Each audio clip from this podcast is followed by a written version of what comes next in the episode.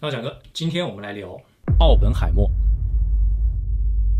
最近电影《奥本海默》即将上映，讲述了原子弹是如何诞生的非凡历史。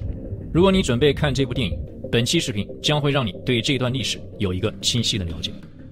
一九四五年七月，二战基本结束，欧洲的德国和意大利已经投降，只剩下日本还在亚洲和太平洋负隅顽抗。美英苏三国领导人在德国柏林近郊的波茨坦市举行了一次重要会议。史称波茨坦会议。这次会议的目的是商讨战后对德国的处置问题，以及欧洲战后的恢复问题。当然，会议还有一个议题，就是推动苏联在远东发动对日本的作战，以尽快结束二战。但当苏联还在对日作战问题上犹豫不决时，美国总统的一句话，让苏联的最高领导人斯大林听后立刻改变态度。那么这句话说了什么呢？这次会议的主导者是对扭转欧洲战局做出巨大贡献的美国。由于美国的罗斯福总统在几个月前突发疾病去世，所以刚上任的杜鲁门总统就成为了会议上明星似的人。英国首相丘吉尔还在为战后经济恢复忧心忡忡，而斯大林也一脸愁态：一是苏联和美国在战后德国的管理利益上分配不均；另外就是苏联在二战中遭遇到了巨大伤亡，而这时如果发动对日本的作战，必然又会造成新的伤亡。美苏双方都希望以最小的代价获取日本最大的利益，但在会议上，美国总统杜鲁门漫不经心地向斯大林透露了一个消息：美国已经拥有了一种威力巨大的武器，苏联也许不用出兵，美国就能拿下日本。这样，斯大林听后脸色大变，因为他知道杜鲁门说的武器就是原子弹。就在会议的前一天，美国恰好在新墨西哥州秘密试爆了第一颗原子弹，并决定立刻投入到对日本本土的作战中。这个消息让斯大林在整个波茨坦会议上都忧心忡忡，心不在焉。两周后，美国在日本广岛和长崎分别投下一颗原子弹，战果惊人。日本处于投降边缘。苏联在第二天就在远东发动了对日本关东军的作战，因为斯大林知道，如果再不进攻日本，美国将独占战后日本的利益。和美国所料的一样，在投下两颗原子弹后，日本宣布无条件投降。美国免去了进攻日本本土可能带来的巨大伤亡，顺利拿下日本。这次的原子弹投放事件，在苏联看来，与其说是为了迫使日本投降，不如说是美国在向全世界宣示原子弹的恐怖实力。但很多人不知道的是，美国并不是第一个研发原子弹的国家。早在1939年二战刚爆发时，德国凭借在核物理领域的优势，就率先启动了原子弹计划。但由于缺乏原材料，最重要的是缺乏关键数据，所以迟迟无法研发出原子弹。而日本因为德国的原因，也在1941年启动了原子弹计划，但始终处于理论研究阶段，远没有达到研发原子弹的水平。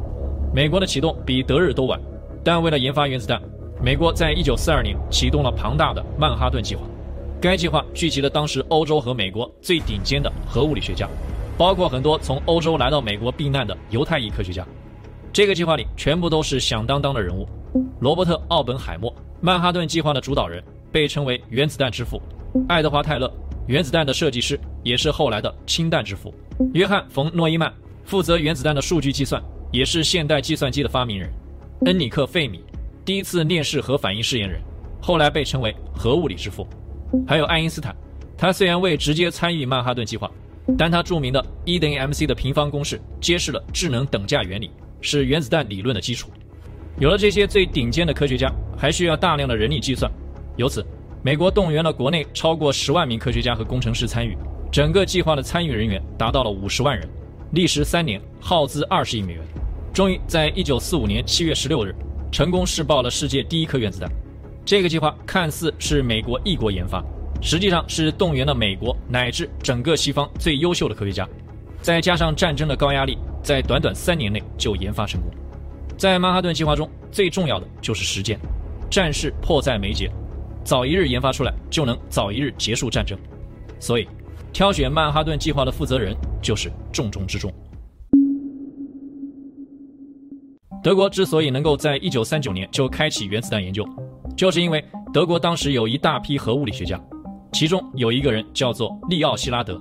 一九三三年，他在研究中子反应时，计算出了如果用中子轰击重元素，会释放出大量的能量，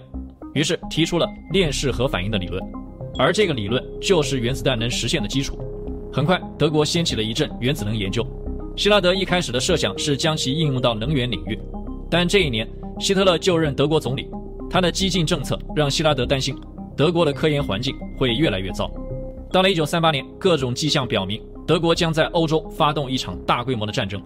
犹太人也开始遭到清洗。于是希拉德在1938年移居美国，并说服了一批顶尖的犹太裔科学家一起来到美国，这就为美国研发原子弹打下了基础。在一九三九年，德国发动了二战，并于同年开启了原子弹计划。因为希特勒一开始就对这种超级武器充满兴趣，于是，在听到德国核物理学家的建议后，立刻拨款进行研发。这样来到美国的利奥希拉德充满了焦虑，因为他设想的链式核反应将被应用于武器开发，这是他所不能接受的。但是他无法阻止这一切，只能出了一招，那就是用邪恶打败邪恶。他联合移居美国的爱因斯坦。一起给当时的美国总统罗斯福写了一封信，史称“爱因斯坦希拉德之信”。在信中，他说德国正在使用自己的理论研发一种史无前例的武器，一旦成功，世界将被改变。而爱因斯坦在信中补充道，政府必须立刻制定研发计划，并且要对制造原子弹的资源铀矿进行控制。罗斯福收到这封信后，起初不太相信这种威力巨大的武器，因为它在被制造出来之前，谁都无法想象。这超出了当时人们的认知，但他还是召集了一大批顶尖科学家进行商讨。大家一致的结论是，当时的德国在欧洲战场势如破竹，如果再加上原子弹，后果无法想象。最终，罗斯福做出了决定，投入原子弹研发。但美国真正开启原子弹计划拖到了1942年，因为美国在1941年12月珍珠港事件之后才卷入二战，这时他们才迫切的希望获得原子弹这种超级武器，所以。真正刺激美国的不是德国的研发优势，而是太平洋战场的需要。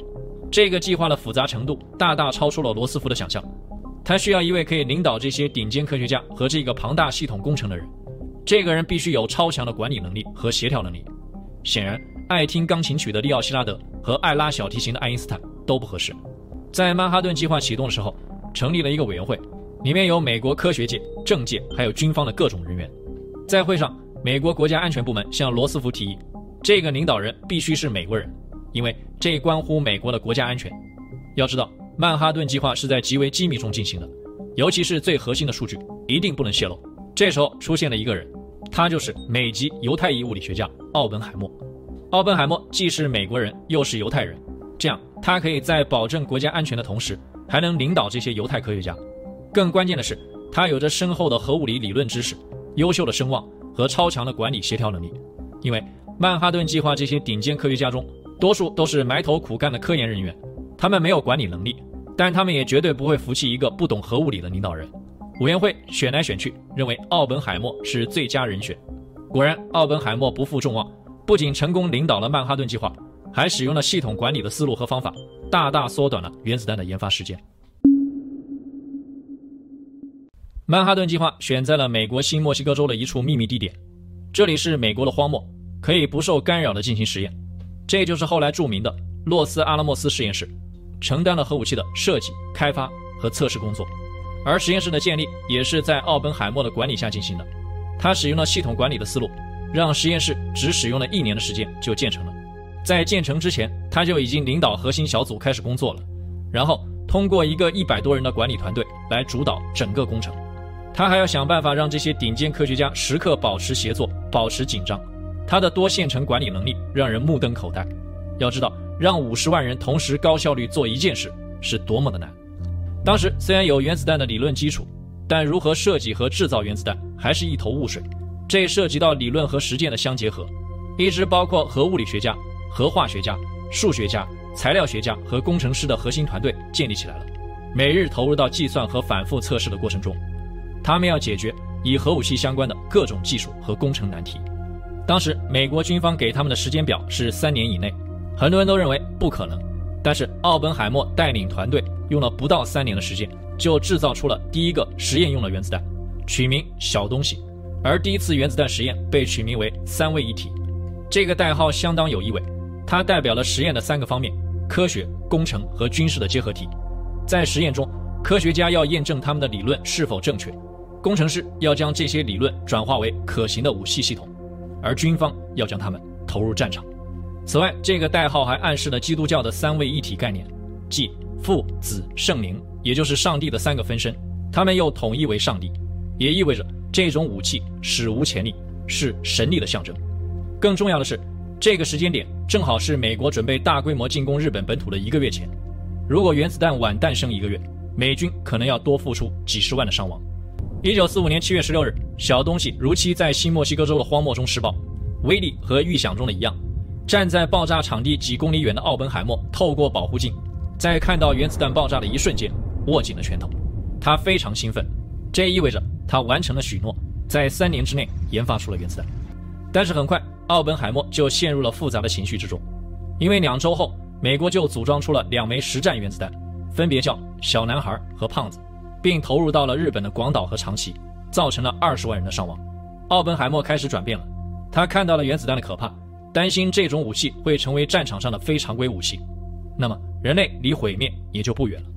二战后，奥本海默在公开场合多次表示自己后悔领导曼哈顿计划，他也不喜欢“原子弹之父”这个称号。在一次总统会议上，他对美国总统杜鲁门说，他觉得自己变成了死神。这样，美国政府和军方对这位英雄般的人物产生了怀疑，于是开始启动对他的调查。没想到，对他的调查又牵扯出了一个更大的谜团。在美国1945年研制出原子弹时，苏联因为缺少核心材料和数据，研发周期还遥遥无期。苏联意识到，他们将和在美国的竞争中处于下风。实际上，苏联的原子弹计划和美国同年开始，因为他们强大的情报组织获悉了美国的曼哈顿计划。尽管他们在核物理领域大大落后于美国，但苏联还是决定启动了原子弹项目。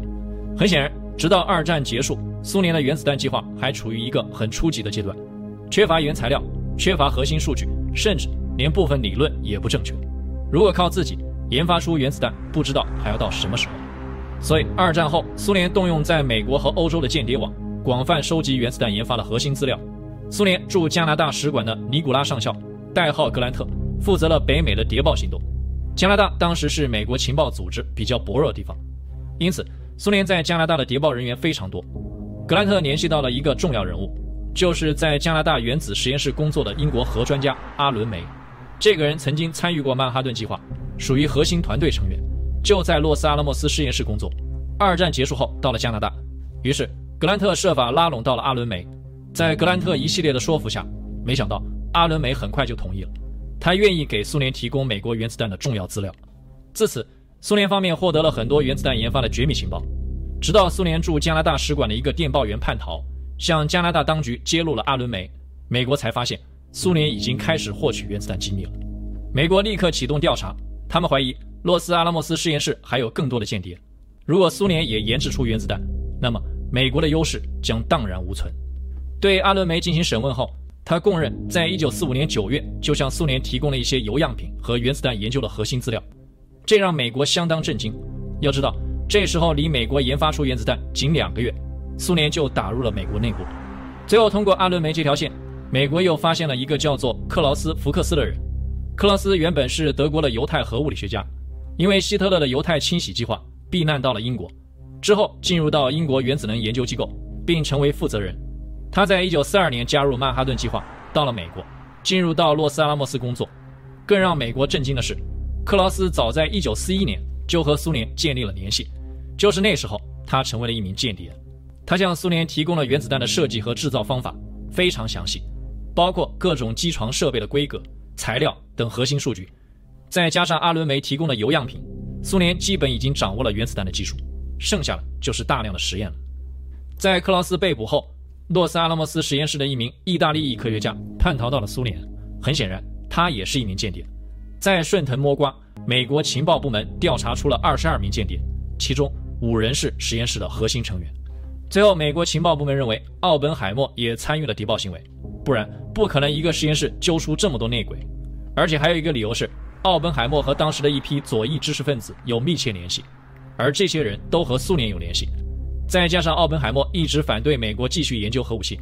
美国认为奥本海默有通苏的嫌疑。虽然也没有找到相关的证据，但最后还是撤销了他的所有职位，安全和保密许可也被吊销，不得参与美国核心的科研工作。